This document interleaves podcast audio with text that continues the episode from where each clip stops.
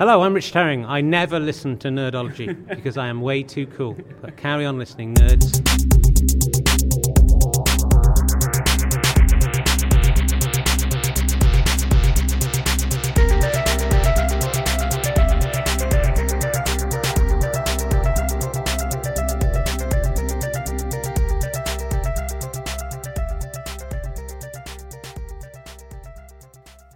Hi, this is Mark, and welcome to episode 32 of Nerdology. And I'm joined today by Ian Martin of Five Minute Fiction. Hi, Ian. Hello, Mark. How are you? I'm fine, thanks, Ian. How are you? I'm very good. I'm very good. I'm just enjoying a mojito. Oh, wow. I've only got a cup of tea. That's makes me feel. Well, th- these are the different spheres we move in. yeah, that's it. That's it. You jet setter, you. I do my best. Ian, Ian, if you're unaware, is the presenter of a rather fabulous podcast called Five Minute Fiction. Do you want to give it a little plug before we get started, Ian? Uh, I'd love to. That's very kind of you. Um, Five Minute Fiction uh, is a show where essentially it's very simple. I just talk about a, a, a novel every week um, for approximately five minutes, sometimes 10, sometimes 20. Uh, depending on if I've, you know, actually got a lot to say about it or not. Um, and then surrounding that, there are various uh, bits and pieces that I do, which are, I think of them as being incredibly funny. Some people think they're just a, a, the sound of a man having a nervous breakdown um, while talking You've had to some uh, interesting guests, haven't you? I've, well, we've been very lucky to have several guests, some of whom sound quite close to the people they're supposed to be, some of whom less so. Depends largely on, on the caliber of my impressions. Uh, I, I I always think uh, that the the Morrissey interview was a particular highlight. I still miss Richard Dawkins. Yeah. Well, he's he's still out there somewhere. I mean, for people who who who now have no idea what we're talking about, I had Richard Dawkins um, in a little glass tank in the studio, and every week we'd start the show with him saying something uh, wise and profound to to kind of elevate our thoughts into the kind of rarefied atmosphere of deep thought, so that we'd then be able to uh, talk about a book. Uh, Dawkins uh, went feral and escaped uh, when I ran out of things to do with him. So he's, you know, he's he's around somewhere. Uh, we had Keith Richards for a little while. Um, uh, yeah, no, it's it's it's a ridiculous show, but it's available at uh, fiveminutefiction.libsyn.com if you want to have a listen to it. If you like a book or a podcast or a podcast about books or anything, any combination of, of those things. Give it a listen. It's very entertaining. Sorry, I've made Ian blush now. You have. I don't know how you can see that down the Skype wire, but I've got the Well- colour of a bulb. Oh, We were chatting online recently and we were sort of thinking about ideas, what we could have a talk about. And you suggested it would be nice to go back over the X Files, seeing as there's the, the new uh, six episode event coming up in February. uh, yes, absolutely. Um, I, I I do think it is a, a a very good time to revisit the X Files, and obviously, yes, we we do have. Um, a six episode event, which is the worst phrase I've probably ever heard. Yeah. What's wrong with miniseries? Well, exactly, exactly. I mean, why why they have to be so kind of pitilessly specific about you know the exact limitations of the revival, and just call it you know it is a uh, a six episode event. It's like saying the new Star Wars movie is a hundred and twenty four minute reprise. you know, just big it up. Don't don't don't be apologising for it out of the box. Well, I think it's good enough. You don't need to kind of flatter it. Just stick it on and let them get on with it. Well, well, indeed, indeedy. So yeah, so I've been um, uh, thinking a lot about uh, the X Files, um, as as I have been, I suppose, for about tw- about twenty three years on and off. I have Any any specific aspect of the X Files, or just Well, the, the as- storytelling? and- Uh, it's um, uh, the perhaps the preeminent narrative format of our time and the mise en scène. But basically, I just really, really have always fancied Gillian Anderson something shocking, and that was a that was enough to keep me watching the show when perhaps it had gone down a little bit of a dip or jumped the shark or or turned into a terrible cul-de-sac of nonsense. Um, but Scully was always there as a as a kind of through line to keep you coming back for more. Um, and it's it's happening again. You know, literally. I mean, reviews are already appearing online for the new. Oh, really? Uh, I think the first episode or two of maybe just the first episodes maybe been shown to the, the reviewers who get to see these things a few Mm-hmm. days before uh, mere mortals like you and I. Mm. Um, and uh, while it's fair to say they are mixed reviews, some of them have some quite positive uh, aspects to them. So it's all quite exciting. Well, I remember at the time when the series first came out, I think it was early 90s, wasn't it? 92, 93? I think it's Uh, 93. it was 93. Yeah, 93. Yeah. Um, for sad sci fi fans in the UK like myself who are still mourning the loss of Doctor Who Oh, yes. some four years earlier, this came along at a pretty good time. And you had the likes of Star Trek The Next Generation. I think uh, Deep Space Nine, if it wasn't out already, was pretty much on the horizon. Um, they were okay for what they were, but it didn't really kind of do it for me. But the X Files had, I don't know, you you can't really compare it to Doctor Who. I don't think they're that similar. But I think what I liked about it was that there was a, a definite, a sort of a sense of humour amidst all the what could be quite horrific episodes. Um, I don't know about you, but I found that watching um, sort of fresh as opposed to sort of going back and and reviewing them on DVDs and stuff, I tended to find the Creature of the Week episodes a bit more interesting than the the arc stories. I don't know what you felt about that. Um, well, I th- I think um, there's a there's a lot of things to say just about that. I want you to remember what you just said because I'm going to go off on about three tangents.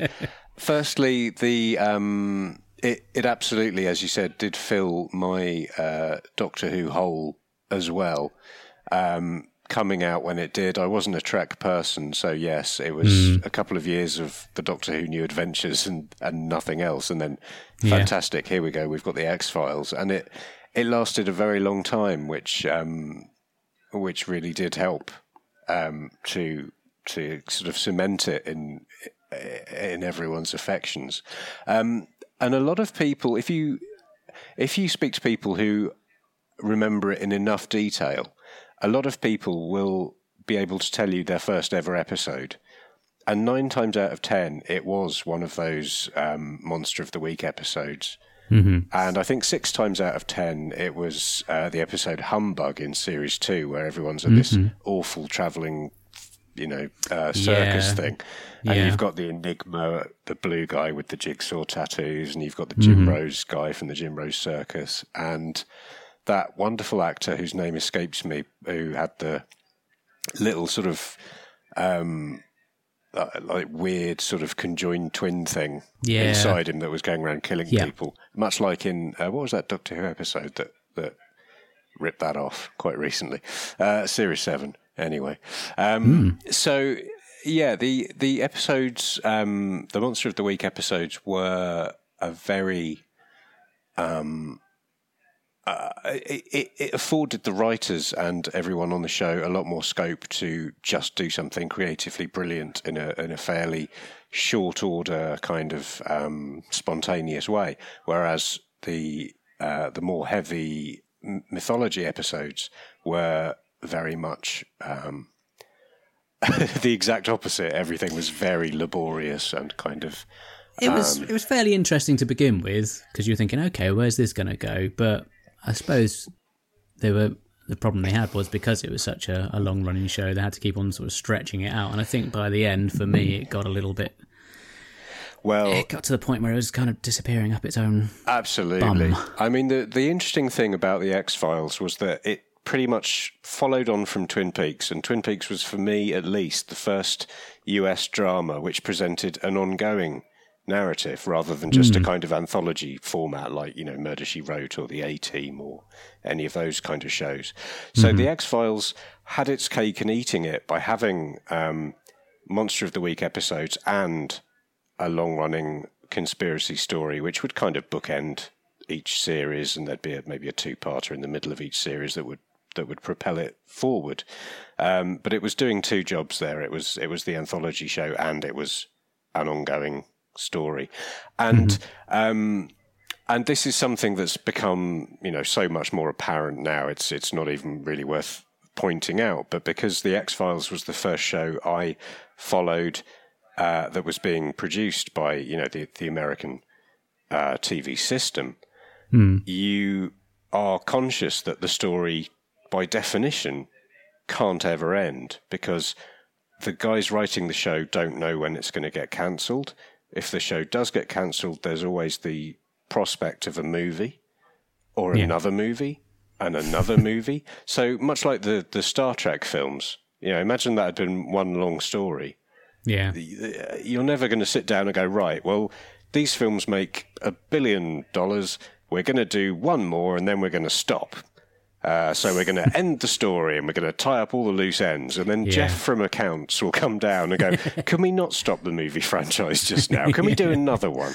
So the um, they tied themselves in in huge knots with the conspiracy um, story uh, over certainly over the first five years leading into the first movie.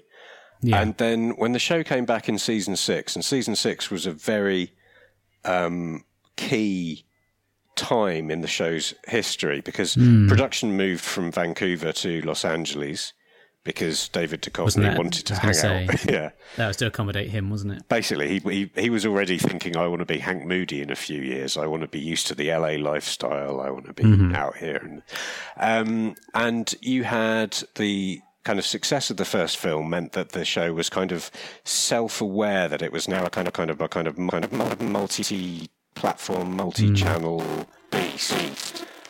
Um, and you had therefore a sort of imperative on the showrunners that they they'd reached a certain level. They'd they'd taken it to this height. They'd got a movie. There was a, a PlayStation game. It was all kinds of audio books and novels. It was it was a huge, massive thing. So to kind of keep the show going for longer and to lift it out of its um, sort of cult niche, Yeah.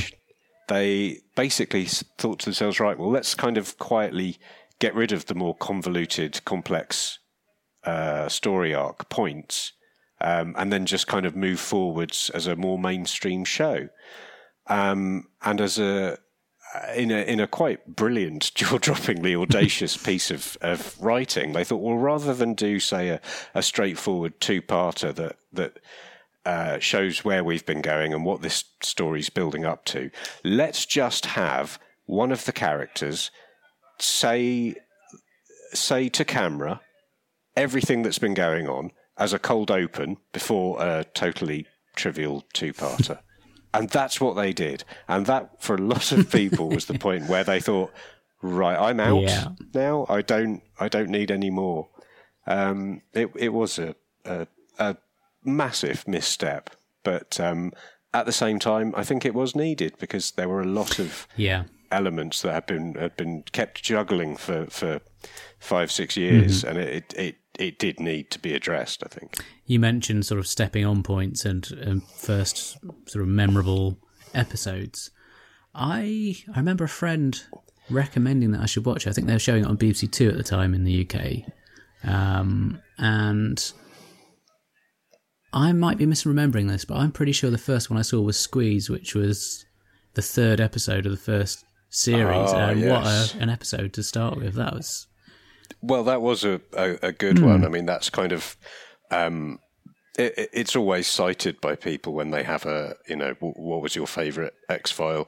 People will always think of Eugene Tooms emerging from the whatever it was, little sort of air conditioner vent. Um, it, it was, and and and it, so it, it, struck such a chord that they brought that character back within that Yeah. initial season. He came back, I think, in episode nineteen as well to to make it a nice two-parter that they could then pedal on a VHS. If any of our listeners remember I what do. those I were. had those myself. great. Yeah, I did. I did. Wow, that was a whole bedroom wall I got back when I switched to DVD. yeah, just a bit. Um, but yes, uh, Eugene Tooms is one of the more genuinely um, iconic creations of the show, mm.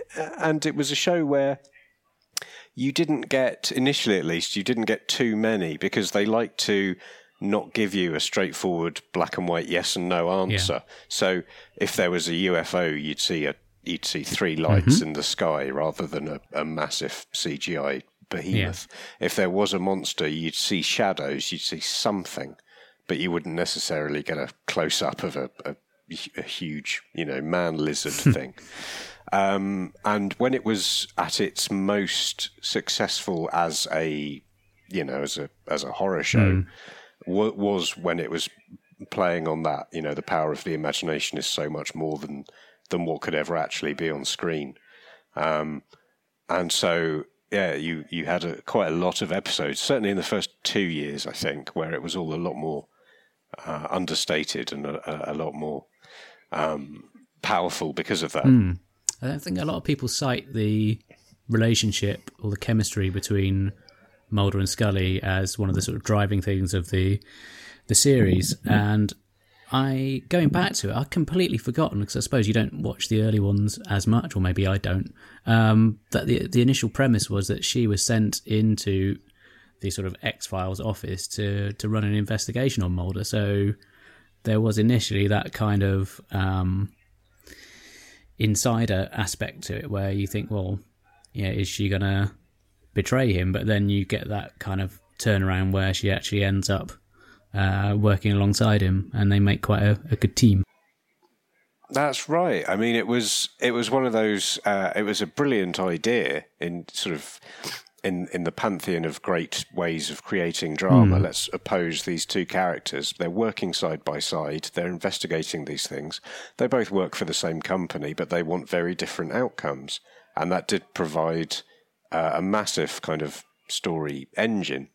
Um, but I think again because it was largely an anthology show, mm. um, and and and I suppose by the nature of what it was they were pursuing, which was the extraterrestrial uh, life or the supernatural elements, um, if they act, if Scully actually found proof or Mulder actually found mm. proof, then the show's over. Yeah. So. Um, so Scully was quite limited because uh, they could never produce anything definitive that she could either confirm or debunk. But in a way, that um, makes for slightly more satisfying storytelling because you know quite often they'd happen upon some weird thing going on, and then the perpetrator would escape, and then they'd be left kind of having lost technically. Um, but I found that quite interesting. You know, it, it, just gets boring if you're watching a, a, regular cop show and every every week they capture the bad guy, and it's just uh, yeah, well, exactly. Well, it was also very educational because the the hoops that Scully would have to go to uh, go through to to to explain away some phenomenon as a natural event mm-hmm. or phenomenon, um, you find yourself learning about all kinds of things that. Um, in the, the normal scheme of life, you, you, you just wouldn't. So there's the episode about she thinks it's Munchausen's by proxy mm, or yeah. you know, whatever. You're, and all kinds of uh, really bizarre and um, out there kind of illnesses that people might have that explains why they feed on livers and come back every five years. They're not necessarily a monster. Um, uh, you know, the, um, and it, it, it was um, quite. Uh, it's it, it feels looking back that it was a bit of a kind of long running cliche, but she would always have a rational explanation, mm. and it was on the whole artfully done yeah. and and it, and kept fresh, and it it felt honest. It, it there were a couple of the, the more sort of self conscious comedy episodes where Mulder sort of folds his arms and sighs and goes, "Right now, you do the rational science bit," mm-hmm. um, and she does her her bit. But normally, no, it, it absolutely was um, a really a really good partnering. Um, and I think it was at the end of the fourth season where she kind of came down categorically and said, "I'm now I'm I'm with him. We've we've found something. Mm-hmm. I think at this point they'd found a microchip yeah, or something right. from from space. Mm-hmm. Um, but yeah, you you were always kind of kept guessing with Scully. You never knew which way she'd go. Because, of course, the other um, thing with her was that she was a, a, a, cold, rational, scientific person who had really strong faith. Mm-hmm. Um, so there was always that kind of tension of, well, is is she going to, you know, given that she believes in God and yeah. she's a she's a Catholic and all that, how is she going to r- rationalize whatever else they're mm. doing in that context? So th- th- there were some really quite good layers of, of, of, doubt and conflict in the characters as well as between the characters. Mm-hmm. And of course, that followed through with the sort of politics within the FBI. So you had Skinner, their boss, who I think for a lot of people was a, quite a, a, major character, and he really developed from effectively a guy behind a desk into being quite a hero by the time they got towards the, the latter series, and then you had that the whole thing with the, the pressure being placed on him from above by the cigarette smoking man, and all the various sort of people within the FBI trying to help Mulder along to to get his discovery. It, it made for um, slightly more interesting um, storylines, and you had that kind of element coming through that um, everything wasn't quite black or white. You had you weren't ever truly were, sure yeah. who to trust in in the sort of hierarchy of the FBI, which I thought was quite interesting. That's right. I mean, Skinner did kind of. Um, I think his his role was expanded when it became clear that a, an awful lot of, of viewers found Mitch Pileggi or Pileggi or however mm-hmm. you pronounce it to be rather um, a, a, a, handsome figure. Um, so they kind of foreground well, him a little glasses, bit more. I mean, how could you go wrong? Yeah, absolutely. Um, that's yeah, that's that's me in five years. that's me now. Um, I win. Um, so yes, and he initially was very much, I think, a not not not a uh, not necessarily a, an opposition to Mulder, but it was very clear that he was only really going to be there saying no or querying his expenses or threatening him with suspension. And it was around sort of series three, I think, where Skinner stepped more towards the light, I guess, as a counterpoint to um, Alex Krycek, mm. who uh, was introduced in the second series yeah. when. Uh, when Scully, I'm good at spoilers now for anyone who's not intimately acquainted with the with the show. Scully gets abducted uh, because Gillian Anderson had to be medically away for a couple of weeks because mm. she was you know, having a baby or something uh, inconvenient like that. Um, so uh, Mulder gets a new partner, Alex Krycek, who seems like a, a, a nice young kid. Um, and within about, I I want to say maybe eight episodes, we find out he's actually a, an, an out and out villain who's working for the cigarette smoking mm. man.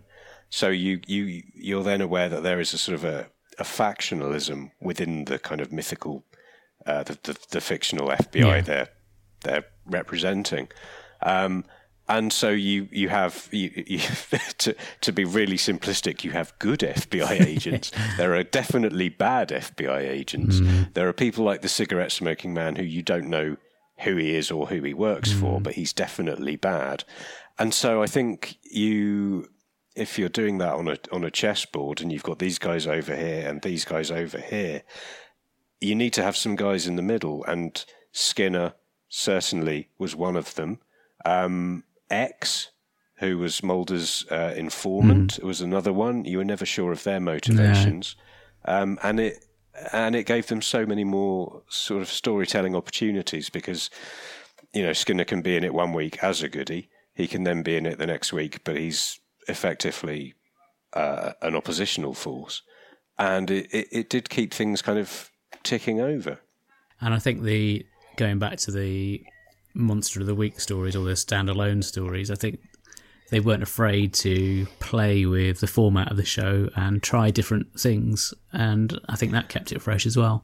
Absolutely. I mean, some of the some of the most um, I'm going to use the word inspiring. It's it hasn't inspired me to write television because I don't write for television, but but they I think very quickly they realised that uh, the the format of the show being what it was, it was going to get quite stale quite quickly unless they could find different ways of presenting certain stories. Um, so in series three, I think you, there was an episode called War of the Coprophages, uh, where they did a few kind of comedy liberties, which kind of sowed the seeds for the more overtly comedy episodes. They would do stories from the point of view of the monster rather than Mulder and Scully. So you just see them appearing every 10 minutes in an increasingly threatening way, which was a beautiful inversion of, of the standard.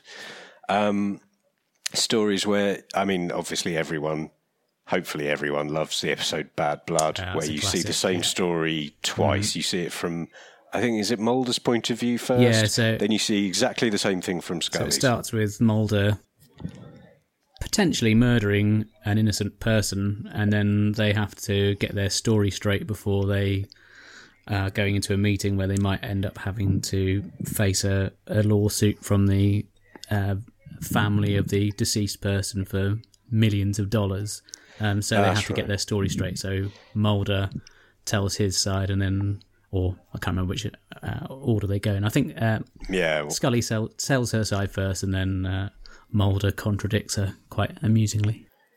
and you've just and just the the scope of that and what they did so brilliantly Mm. was you know just the each other's opinion of each other Mm-hmm. so the way Mulder portrayed Scully, the way Scully portrayed, you know, Mulder was this kind of reckless goon who was just basically driven by bloodlust. Whereas Mulder, when he was telling it, you know, Scully was this very intimidating, bossy figure he lives in daily fear of, um, which is absolutely the, the you know, the, the television male female Apart from when marriage she's dynamic. falling over uh, Luke Wilson, who in his version of Yes. events has got buck teeth and is a bit of a hick. That's right. Yes, yes, that was um, that was very funny. There was also, I mean, obviously, as the show went on, they they they took greater and greater liberties with with trying more and more uh, unusual episodes. Um, they did that episode. X Cops, which was yeah. almost a found footage episode where it's you know sort of handy cams and it's done like one of these you know US documentaries where they're live on the streets. Well, we had a series at riding time with called some Cops, policemen, which was a, a That's big right, hit on US right. TV at the time, and it was kind of like a crossover between so the two. that's yeah so that's where that came from and that again uh, if you're like i was sort of a, a teenage british kid who didn't watch that much american tv you're like this is amazing this is this is a whole new genre of telly Yeah. they're inventing right here um, and yes, I think every every season from about season three onwards, there would be two or three episodes where either there was something in the structure of the script or in the direction or in the the way the episode was framed. There would be something that just elevated it to uh, a, you know real sort of television greatness for me rather than just being a kind of it's always a 7 out of 10 experience sometimes it would be a, it would legitimately be a 10 sometimes in fairness it's going to be a 5 or a 4 but the bravery of the team um absolutely gave the show that potential to either be brilliant or to fall you mentioned the its face. bravery. I don't know if you remember. There's an episode called Jose Chung's from Outer Space. Oh yes Yeah, which had you know pretty comedic roots, and uh, there's quite a funny scene where they're hearing uh, evidence from a third party witness, and uh, I think Scully gets described as someone trying to make out that they're a woman and failing.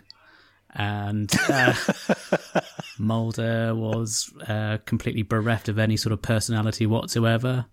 And uh, when they're re- telling the story of where they discover a, a mutilated body, they have uh, David Duchovny screaming at the top of his voice like a little girl, which is quite quite That's memorable and amusing.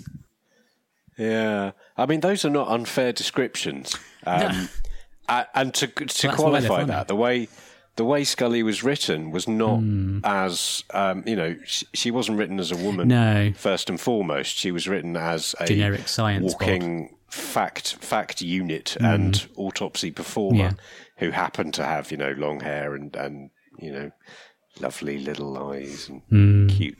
Anyway, um, and yeah, and, and David Duchovny's performance, um, which deserves, I think, detailed ex- exploration. anyway, um, uh, he he could be very very flat, and I don't know if it was David Duchovny trying to be cool or it was Mulder not really being that interested in what he happened to be investigating that week. But the, if you watch the pilot episode, mm. Duchovny is is very clearly trying to act. He's trying to portray a character who is not David Duchovny.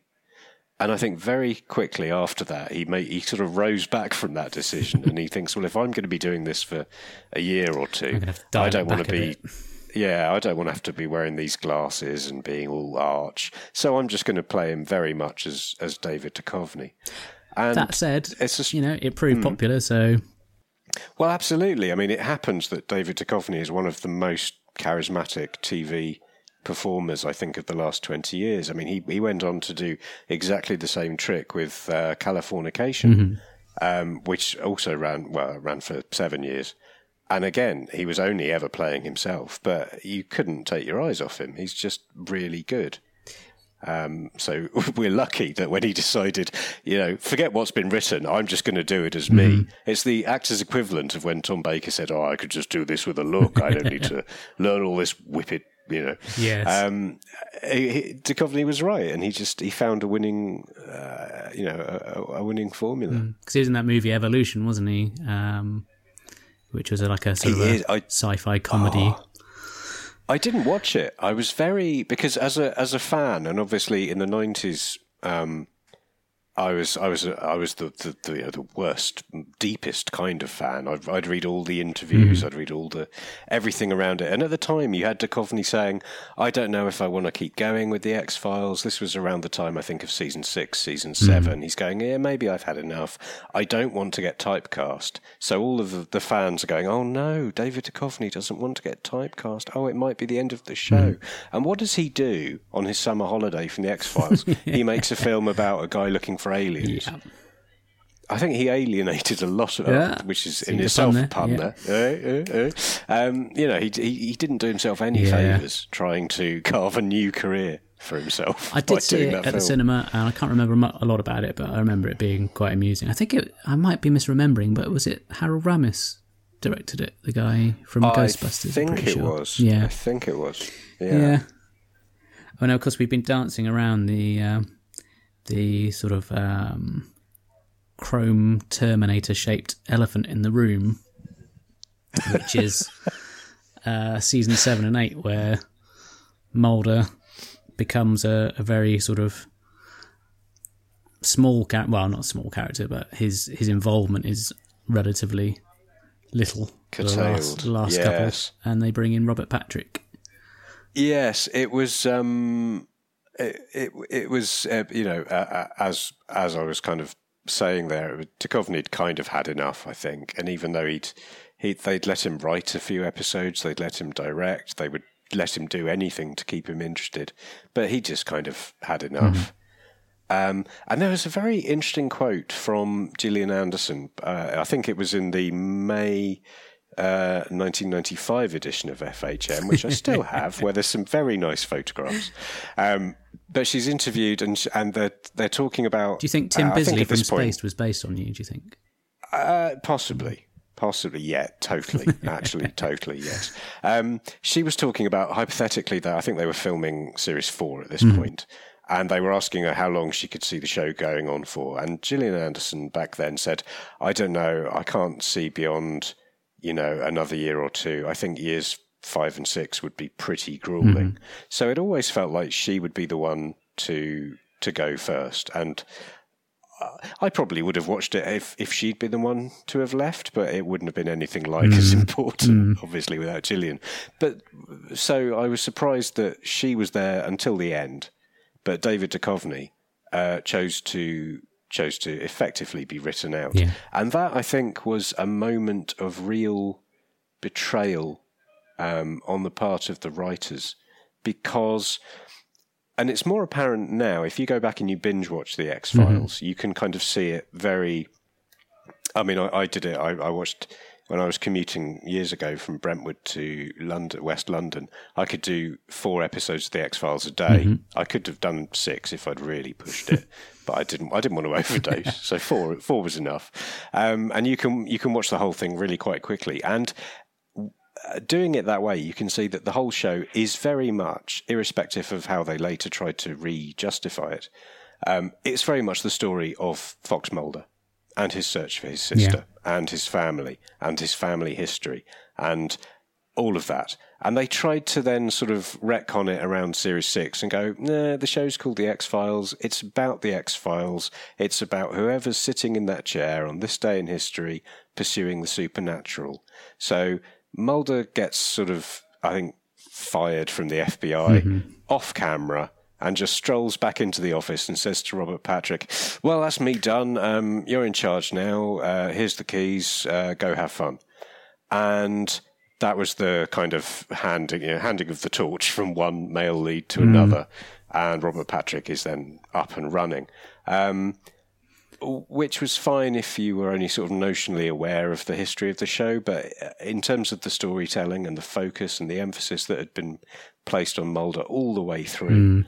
it was a massive sort of no, you can't do that. You can't just end his story in that way. Mm. But they did, and it carried on, and some people quite liked it. Some people thought it was pointless treading water. I mean, wh- wh- where do you sit I actually quite like Robert Patrick as an actor. I think he was pretty good. I think he had a a bit of a uh, poison chalice really to take on the male lead after Duchovny because I think for a lot of Well, people, well, they said that about Matt Smith. yeah, that's true.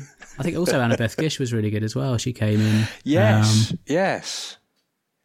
Um, both of them, I I think, did a, an absolutely amazing job. I mean, uh, because Robert Patrick had, uh, after Terminator Two, he totally dropped off my radar, and then he cropped up in Series Two of The Sopranos, Okay. which is always a good show to turn up in, and that therefore I think really kind of gave him a little bit of a, a profile boost. So I was interested when he was cast, and because they they took I think quite a sensible decision to not have another Mulder like figure who just happened to believe all this Yeah. stuff. They had a he was a much more cynical. He was I think he was a cop. yes, Um, so he came from that that angle, and that that put a new dynamic into the show. Uh, obviously, you're going to have a new dynamic when you have new leads, but it also subverted the uh, existing status quo because now uh, Annabeth Gish was the uh, believer, and the the the you know Robert Patrick's character John Doggett, John Doggett, uh, was the cynic, and that that did refresh things. And I think if the if everyone else on the show had been that little bit fresher at that time, I think it could have carried on a good while longer than it did. But I think because most of the staff writers had been churning episodes out for you know six, seven, eight years, um, there was this sense of you know we can we can we can keep this going in the short term, but we're done. We're done. which yeah, I guess as you say, maybe looking back, maybe Series Six might have been the time to sort of wrap it up. But um, I don't know. I still find it interesting to go back and watch those. They're, it's like watching a different show to a degree, um, which perhaps doesn't uh, paint it in the best uh, light. But Well, you know, no, I think I think you're right. I mean, I think you can you can pick just as many episodes from the final two series as you can from any of the preceding ones. There are moments of absolute greatness throughout, but there are, I think.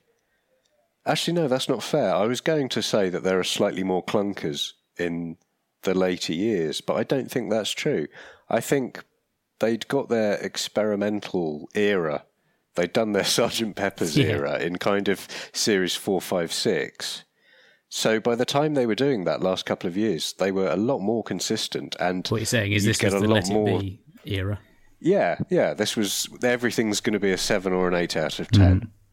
and that is a, a fairly good strike rate still for a for any kind of TV show to consistently hit a level. I mean, you, you know, you watch a, a new show today. Um, uh, I mean, Daredevil was the most recent example. In every series one of a new TV show, there's one episode which is really boring. Uh, it's normally episode seven, and I think there's some kind of contractual uh, obligation to do a really boring one, just to give the critics something to have a go at. Um, Daredevil had a really boring episode. I'm sure if I watched the rest of Jessica Jones, there'd be an episode of series one of that that would be a bit. Um, House of Cards had one. You know, you, uh, uh, but um, yeah, but but by the time they were doing the last couple of years of the X Files, because they'd stripped out all the story archy um, furniture, and it was it was much more back to its anthology roots. But it was it was almost like the second turn of the wheel. They were they were back in that era of storytelling again, Yeah. but they'd already done it before. Mm. So this time they could do it so much better. And um, it's a very, as you say, kind of underrated era of the show. And the only thing I think that's so obviously at, at the very end of the final series, um, when they've decided it is going to be the final series, they do a two-parter right at the end Yeah. and bring back Mulder. Yeah. And suddenly Robert Patrick is completely sidelined for the final two episodes. And I think he deserved better. Yeah, I think you're right. I think they had to obviously give the fans the, the payoff that they wanted, but um, yeah, it's not perhaps the, the way you want to treat your lead actor who's tried to keep the show going for a couple of seasons.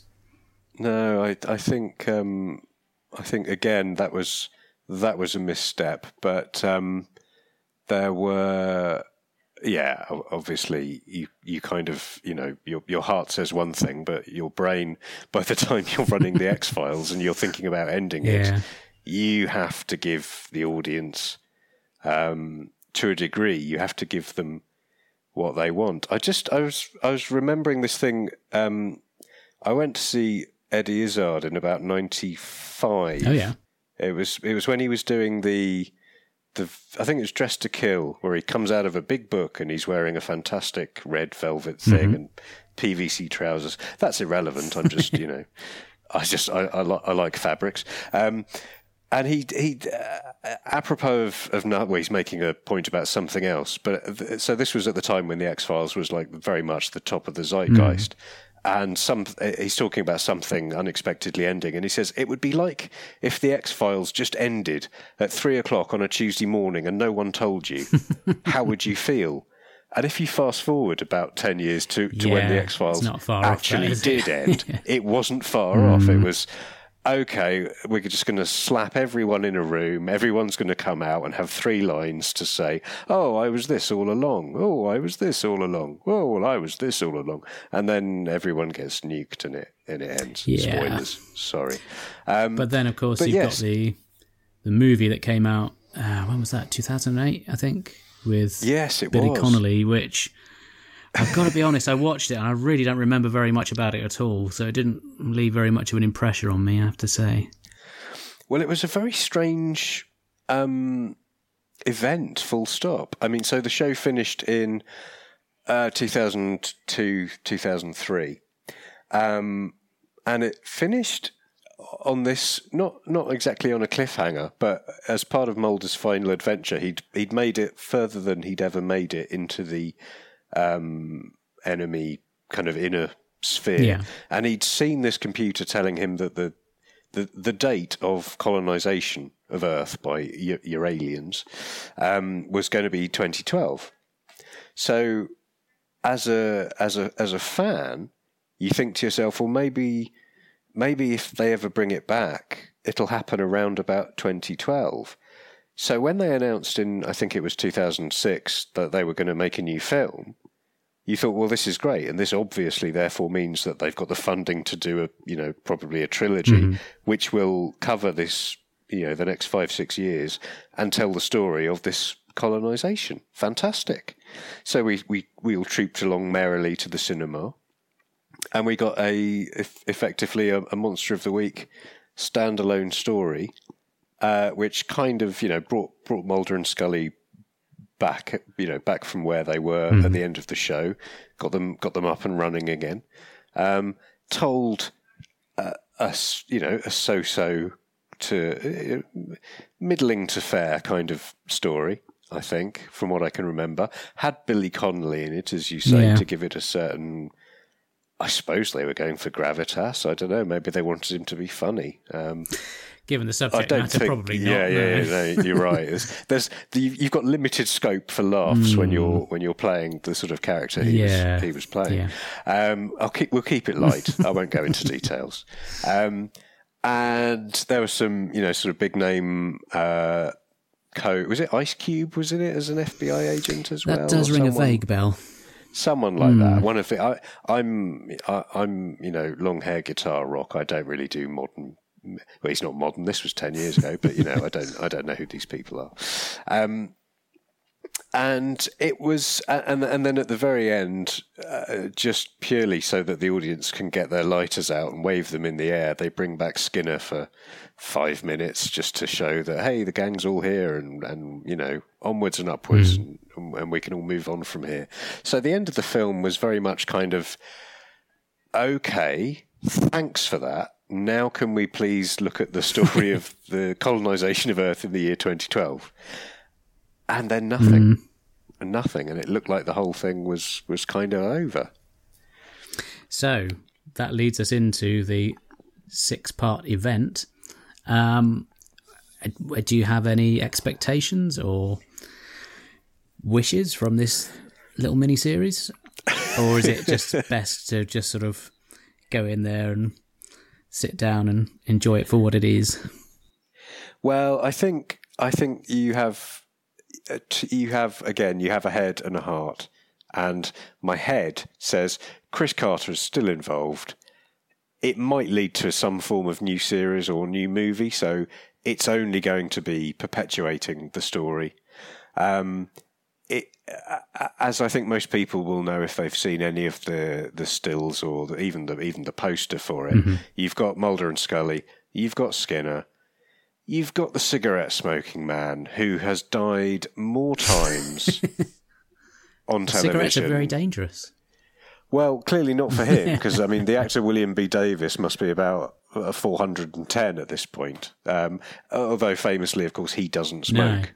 Um, I think I think he, he he he quit at some point in his 40s, or or maybe he never smoked because wasn't he a, a surfing coach when he was a young man? I don't know. Um, so if you watch the X Files. Um, and and you watch him every time he has one of his famous cigarettes, you go, well, he's clearly not smoking that. he's not breathing that in, and, and you know, and don't kids. Um, so I think it, what we're going to see is, um, well, well, from what we know, so the first episode and, and the last are very much two mythology episodes, and then we've got a run of Monster of the Week stories in the middle.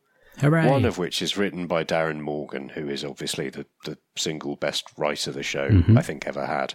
So I think what you're going to get is um, a kind of ponderous, overwrought beginning, and you're going to get a kind of uh, overly wordy and um, you know cataclysmic finale th- that may or may not engage viewers at all.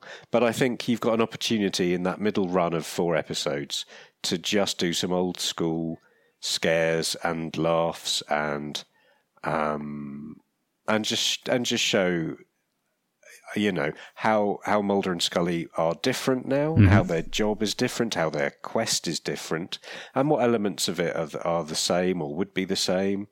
Um, and I I think it, it could go literally either way. It could be a, a real um, unfortunate coda to the franchise, or it could it could maybe be the start of a new era. I'm quite surprised that it's uh, found its way onto Channel Five in the UK, which is not really a. Has uh, it really? Yeah, not really a big profile channel, which worries me Well, I suppose. Yeah, I suppose the BBC can't spend any more money now because it's all being taken away from them. Um, and Channel 4 have just spent all their money buying Formula One from the BBC. And ITV. No. It's not really there. So, uh, yeah, I suppose. Yeah, that's about the only no, place it I'm, could go, I'm I guess. surprised. I'm surprised it didn't go to. Um, is it not going to Sky? Well, yeah, you'd think with Rupert Murdoch's involvement with Fox and Well, Sky, yeah, I mean, Fox, it would be. Fox being Fox, Yeah. and, Fox Mulder being named after the network who commissioned the show. you'd have thought The um, Mulder Network. Yeah, that's right. Yes, a little known uh, television operator. I think they went under. Uh, shame. Um, but yes, no, that is interesting, and and because I was just reading uh, about an hour before um, we started talking that they've announced that the the new series of Twin Peaks will air on Sky Atlantic in the UK. So I was assuming that the X Files would be sort of equally, um, you know, all over Sky and sort of heavily promoted, but. The Channel Five, and I, I don't want to say anything bad about them, but that is kind of the kiss of death, isn't it? Well, uh, um, again, my memory is appalling because I'm old. Um, unless I'm mistaken, didn't they run? I'm pretty sure they ran the initial one or first one or two series of The Walking Dead on Channel Five before Well, it you may be went over to Sky. I'm pretty sure they did. Yeah, So they've got, no, uh, well, that's fair enough. Some kind of pedigree with doing sort of cult TV. I got into terrible trouble once with Channel Five. You know, Oh, really? I was working. I was working for Waterstones, and we used to do a a, a job every week where we'd look at all the um, TV stations, radio stations, cinema releases, anything that had a bookish angle. So I could just flag it up for the stores and just say, "Hey guys, do you might want to make a shelf of this, this, this, and this because they're all going to be kind of in the uh, you know." Uh, pro- prominent this week, Yeah. and for some reason I was in touch with Channel Five, and I th- the mistake I'd made was I'd, I'd used the expression regional broadcaster, and they were they were furious. Oh, they said, "How dare you call us a regional broadcaster?" And I said, "Well." If I go and visit my parents in Essex, they can't get Channel 5. I live in Kent and I can't get Channel 5. I work in West London and we can't get Channel 5. So I don't know where you are broadcasting to, but it's certainly not the nation. Uh, this was obviously a long time ago, and and um, they are obviously a proper TV channel. Yes, yes. They probably uh, changed owners half a dozen times since you uh, made that faux pas. Yes, well, well, this was the era where they were showing. Um, I don't, I don't know because I've never seen anything on Channel Five because I've never seen it literally because I left the UK a long time ago, so I don't, I, I, I, don't, I don't know what they have, but um, that will be something exciting to discover. Yes, fingers crossed it goes well. so, would you, for anyone who's kind of wanting to go back and watch some old X Files just to get themselves in the mood for when the, the new shows come on, uh, is there um, one or two episodes that you would recommend? Oh well, I could probably narrow it down to about ten. Wow. I mean, I think, uh, and we'll go through it chronologically. Um, but uh, you, you've already mentioned Squeeze from series one and the sequel uh, Tooms. Tooms, yeah. Um, they made for a, a, a, a, absolutely stunning monster of the week kind of experience. Um, in series two, you've got this wonderful little early season story arc, um, Sleepless, Duane Barry, and Ascension, which deals with um, Scully being abducted and Mulder losing her Yeah. and having to move forwards. And that I think they released that as a as a VHS, just of those 3 episodes, and that was absolutely um, wonderful stuff.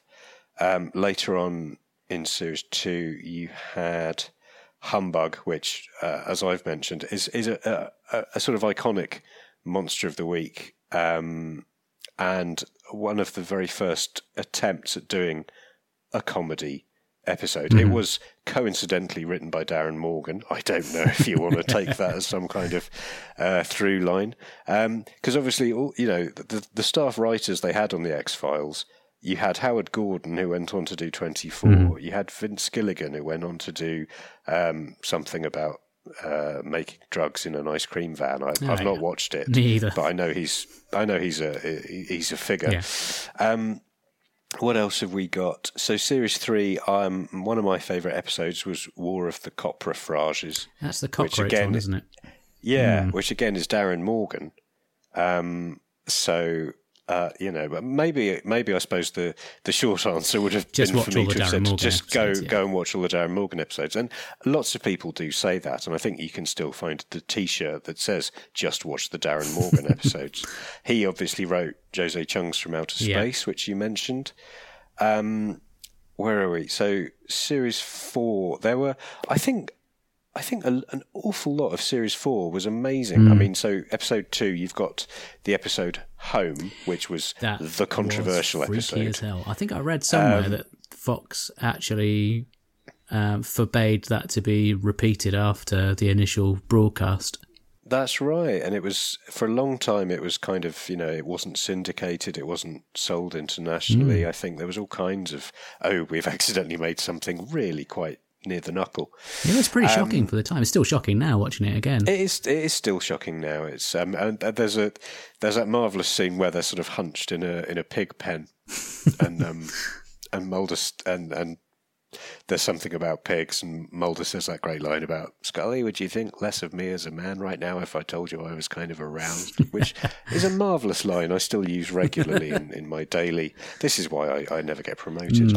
Um, there was, I mean, just coming after that, there was an episode called uh, Unruhe where Scully gets kidnapped by. Um, They like to chuck in their German titles, didn't they? To They do. There was Herrenvolk. There's there's uh, loads more. Um, it, and it did give. Um, if you couldn't think of a, a, an interesting title, at least flipping it into a different language gives it a certain Cachet. something. I mean, Series Four kicked off with Herrenvolk, which sounds very exciting until you know it just means you know the men. yeah, Um, you know.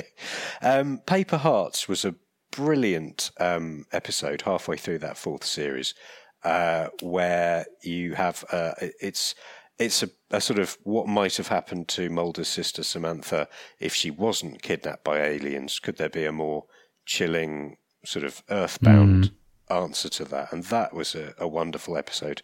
Then you've got the trilogy dealing with Scully's um, cancer that she's been given by the cigarette smoking man, or has she? Um, and then Small Potatoes at the end of that series. Series five was um, slightly more uh, c- conspiracy arc focused, but you've got episodes like the black and white uh, postmodern Prometheus yeah, that was quite a memorable one. which was which was a standout for a lot of people. Um, the Pine Bluff variant I liked. That was good. Um, and then There was one that I really wanted to like that didn't Uh-huh. quite work. Was uh, Chinga, the one that was co-written by Stephen King? That's right. Uh, which, um, interestingly, I think I think Chinga is it's either Italian or Mexican for a very rude word. Oh, Um, but they had to, but they had to ask him to change it from the original title, which was Bung Honey, which was also nice. Um, quite a, an unfortunate expression. I yes, I didn't I didn't think much of when they tried to get a, a, a big name writer in. I don't think because William Gibson did a couple, Yeah. didn't he? And they were mm, better, Hmm. but still, I think it was that that it, sort of inner core of writers who produced the good stuff. Um, and at the start of Series 6, there was a, a huge missed opportunity where you had. So the X Files office had been reopened, but Mulder and Scully had been reassigned. It was now being investigated by um, Jeffrey Spender and Diana Fowley.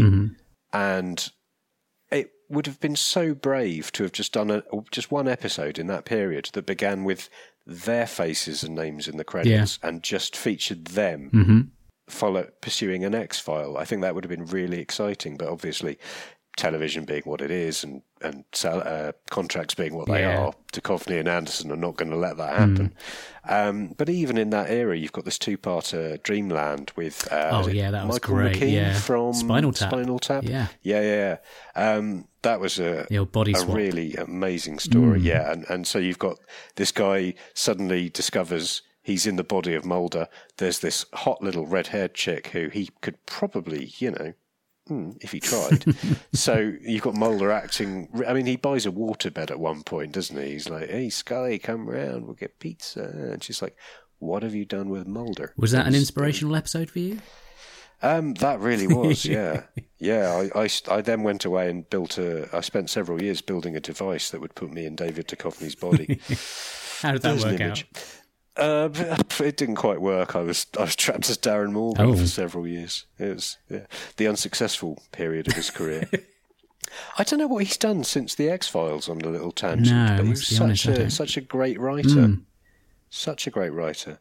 Um, and I think that's probably th- those are the episodes I'd kind of really pick out. I mean, there's a couple in season seven as well, X Cops, which we talked about, um, I really and Hollywood Bruckman. AD. That was a good one. Oh, Clyde Bruckman's final Yeah. Mm-hmm. pose. Well, yes, that was an obvious one for me to miss because I'm a fool. But yes, that's absolutely that's that's the that's the in many ways that's the genesis of the Daleks of the X Files in terms of like the, the essential stories. But there was also one tucked away at the end of series seven called Hollywood AD, where. Um, uh, Garry Shandling is going to make a movie based on the story of Mulder and Scully. And it's basically an excuse for a lot of TV in jokes because Duchovny would regularly turn up on the Larry Sanders show. Right. And the running joke was that David Duchovny had a crush on uh, Larry Sanders. so they subverted that in this episode of The X Files. And you had Garry Shandling and he had a crush on David Duchovny. And Téa Leoni, who was David Yeah, Duchovny's his wife, wife, yeah. was playing Scully, and Mulder and Scully and Skinner get flown to Hollywood, and and it's. I, in many ways, it's a it's a terrible episode because it you know it does nothing other than sort of massage the egos of everyone involved, but they were clearly having a laugh while they were doing Mm-hmm. it, and it's if you if you get all the in jokes, it's a very rewarding. if you're on board with it, TV. it's fun. If not, Yes. it might be a bit. You may see a shark in the water with a ramp not very far away. Well, I, th- I think I think you would, and I think that shark would be sort of limbering up to do some fairly athletic running, um, which it, it it then did, really, didn't it? One could argue. Let's just say one could argue it did. After that point, Well, that I think sums up the chat about X Files. Unless you've got anything else that you particularly wanted to bring to the table. I well, I, all I would say, Gillian, if you're listening, I have been unwavering in my in my love for you since September 1993, and if that isn't commitment, I don't know what is. So all I'm saying is, I think you may have a bit of touch. competition, Ian.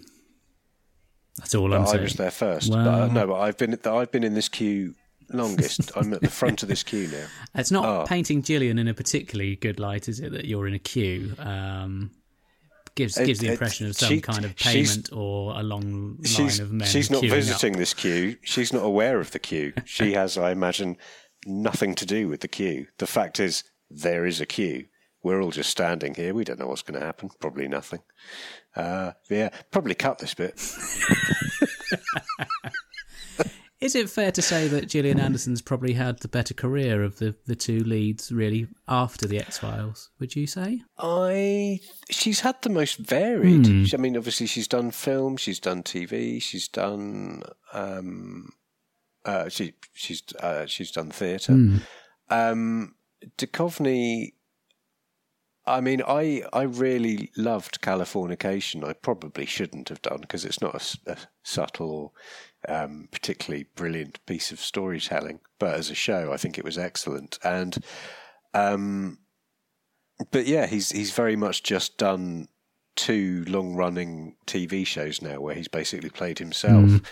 So, and I I- and I I think Californication was a very niche show that not many people have probably seen, and it certainly hasn't uh, utterly subverted and dominated the cultural zeitgeist in the way that the X Files genuinely did twenty years ago. So, for a lot of people, he's probably kind of faded into obscurity. I mean, he's he's addressed this by he brought out a book. Um, just last year, called Holy Cow. He also released. Oh, didn't you uh, a review that on your podcast? I, as it happens, yes, I did. It was it was show two, if memory serves.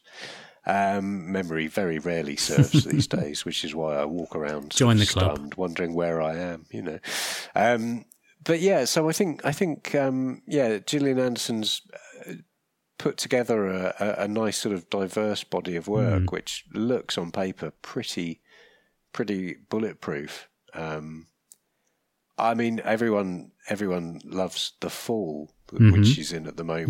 Um, and I, uh, because I'm just such a contrarian, and I always have to fly in the face of public opinion.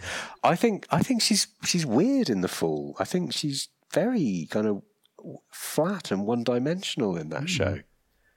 Um, maybe that's the character, but um, Did you see her in Bleak House, the BBC adaptation yes, of Anna and she Maxwell was, Martin? and She was really good in that. Hmm. She was so good in that. She was so good in that, and and um, Oh, she she did Streetcar Named Desire, which was sort of beamed around the world, which we got to see her in that as well. And she's capable of of, of you know real extremes of performing, um, and very different roles, and and playing outside of her age, playing you know playing up, playing down. So it's weird that now she's kind of probably more famous for being the woman in The Fall, who just sort of looks very serious the whole time uh, than she is for anything else she's done. Um, but she's she's very uh, uh, f- fortunate's the wrong word. She's in quite a, a privileged position as a as a female actor where she can keep working Yeah. because a, a lot of a lot of a lot of people do say that if you're a woman the roles dry up when you get to about 35 Mm-hmm. and then you can come out of retirement at you know 60 Yeah.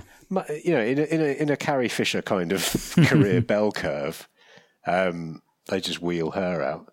Um, but yeah, that's that's sort of the the conventional uh, narrative of being a female actor. So at least Gillian's able to keep working and and do different things and be exciting and inspiring and lovely. I don't know if you will have seen it in your part of the world, but uh, on the BBC, uh, every once in a blue moon, they'll throw up a um, little 30 second um, clip to promote their uh, current dramas. And they've got one where they have um, Idris Elba as Luther, and uh, her, she's in it as her character from The Fall, and um, Mr. Cumberbatch as Sherlock doing like a little scene together, which is, is quite fun. Oh yeah. Yeah, Oh oh, that would be a. a it's A- it's on the old it's on the old moment. YouTube, so uh, I will have a look we might put a link in the show notes if I remember, which I probably will. That would be marvellous. Go on, do it. Do it just for me. I shall I shall try. I shall try. So, apart from immersing yourself in the world of the X Files, is there something that you would like to recommend? Uh, it doesn't have to be Gillian Anderson related um, in the world of books or um, movies or TV or music. Um, all of the above. Um, I could I could just keep talking all day. I mean, in terms of TV, we are about two months out from a new series of House of Cards, which is always exciting for me. I always try and clear the weekend so I can binge the whole thing in a in a two day. I always do that, and then I spend the next week talking like Kevin Spacey as Frank Underwood. So I go back into work on the Monday, and I spent the weekend in bed with Frank, and everyone looks at me like if I'm you raised eyebrows person. there, Yeah, well, not, you as the case they- may no, they know me. They know what I'm like. Um, and in terms of books, I think everyone, certainly everyone who's got a Kindle, should be downloading and reading the Winter Hill series of Hmm. of, uh, of sci-fi adventures. who are they written by, Ian? Um, I can't remember off the top of my head. Some uh, handsome bloke um, who's very tall Hmm. and fit. So if you just go Um, onto Amazon, type in Winter Hill, and you'll you'll discover the series. There's a series of books, isn't there? It's not just the one. the, there are there are four of them now, um, and there are there are plans afoot for a fifth. Hmm. Uh, um, as when I can make the story work in my head, it's it's not behaving at the moment. I've got I've got bits of plot sticking out at odd angles. Oh, that that's always unfortunate. It's terrible because you can, you know, you can, take rip through someone's the side out. of a shirt. Well, you can, you can in Hmm. a in a in a real worst case scenario. um, and otherwise, you know, I think everyone basically is going to be watching The Force Awakens for the next couple Mm-hmm. of months. You know, so we don't need any more movie recommendations or anything like that. and I've just started listening to the new Suede album. We've Oh, had a, yeah. We've had a great start to the year. Um, I'm immediately going to come back to that sentence, and you have to edit it out because it, musically we had a No. wonderful album from David Bowie. Yes, yeah. It was then immediately undercut by the awful um, passing of David Mm, Bowie. Um, but nonetheless, there's a, a, a marvellous album from him, and now we've got a new Suede album, and that musically, that's a great start to the year. So um, something for everyone there. I think for me, certainly music wise, I've since the awful news, I've been going back through the old David Bowie back catalogue and uh, rediscovering Were you a- stuff. Were you a Bowie man? I was. I saw him uh, on his outside tour, which would have been about '95. He played uh, Exeter, that uh, that really? huge metropolis in England. Um, Good evening, Exeter. yeah, I'm David that's Bowie. the one. It's wonderful to be here. Can't quite that. the same charisma he had, but you know, close. No, close. no, Um, no. Yeah, so, absolutely. So yeah, I've uh, I've been going back through. I've I've been. I'm So actually quite a a- bad Bowie fan because there were one or two albums I'd not heard before. So things like Young Americans Lord. I'd never heard all the way through. So Right. um, that was quite fun actually going back and, and discovering that for the first time. So are you are you sort of listening to all of it evenly? Because I, I, I've certainly just uh, done my usual thing of just playing. Um, oh, I've forgotten the I, I've, I've forgotten the name of the record. Um, is it Heathen? Heathen, oh, about two thousand and two. Heathen, Yeah, It's got it's got everyone says hi. that's on it. right. Yeah, And everyone says hi is is just a, a little disposable, silly, light-hearted Mm-hmm. song that I don't I don't even know what it's about. I interpret it as being perhaps a a, a, a child's going to university or something, and he's just sort of keen to check they're all right and and uh, wish them well and just remind them to be in touch and that everyone loves them. I think Heathen is probably a- my favourite of the the modern albums. Yeah, yeah. I mean that that song for me that just that's so so lovely. Slip And Away, I think, is the other real standout track. for that one. Yes, yes, slip away. Mm-hmm. And there's that cover of um, is it Cactus? Mm, by Pixies. So yeah. Pixies, yeah, yeah. So the, yeah, again, there's some really great stuff Mm. On that, and and and the next day, you know, the, Mm-hmm. first, certainly the title track on that album, I can never never hear that too many times. Um, he's he's one of those people who. Uh, comes back to what we were saying about the X Files, but you can go back to any era Mm-hmm. or any record if you compare a record with a, a series of a TV show, Mm-hmm. and there will be some absolute stunners on pretty much anything you any any record you go to, Mm-hmm. Any album, any download for for young people. There will be uh, two or three absolutely amazing tracks, Mm-hmm. and probably one or two that you know that are that are a bit more sort of tin machine. Come on, let's let's end this on a high. I'm sorry, I'm sorry. Yeah, you're right. Uh, also, You're right. audio wise, um, I've been listening to. I'm a bit behind the times. I'm listening to the first uh, series of Survivors by Big Finish, um, who are probably best known for their Doctor Who audio dramas, but they've uh, branched out into lots of different things now. They're doing a version of The Prisoner and Blake Seven and all these other great properties. And Survivors, uh, which was originally by Terry Nation uh, back in the 70s, um, is a, quite an interesting um, premise where you have this global disaster where people are falling down dead from this virus which is affecting a huge swathe of the population and then it's about what happens after that and the people left behind so that's been really good i've got one more story to go on that box set and i'm kind of keeping it back because i want um, something to look forward to um, so I'm, I'm really enjoying that and uh, the four of us from the blue box podcast went to Big Finish Day, uh, which was well, technically it was supposed to be in Windsor, but um, it was actually in Slough.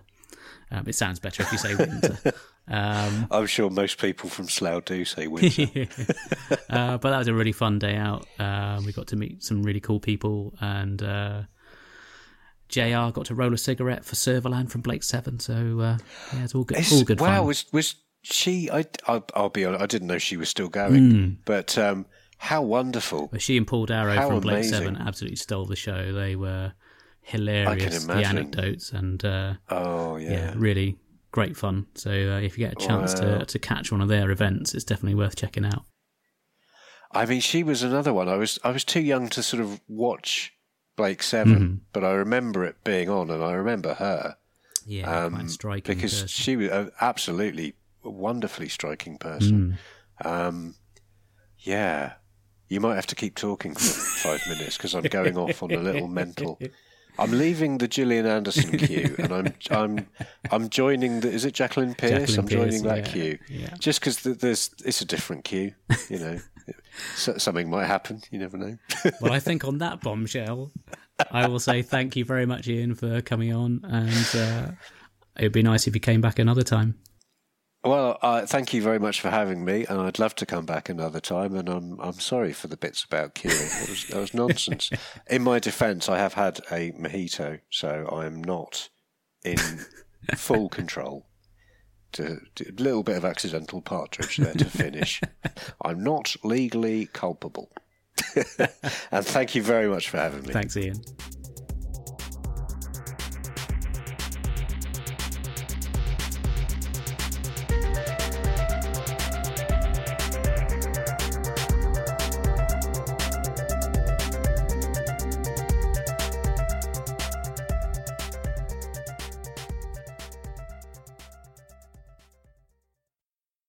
Bye.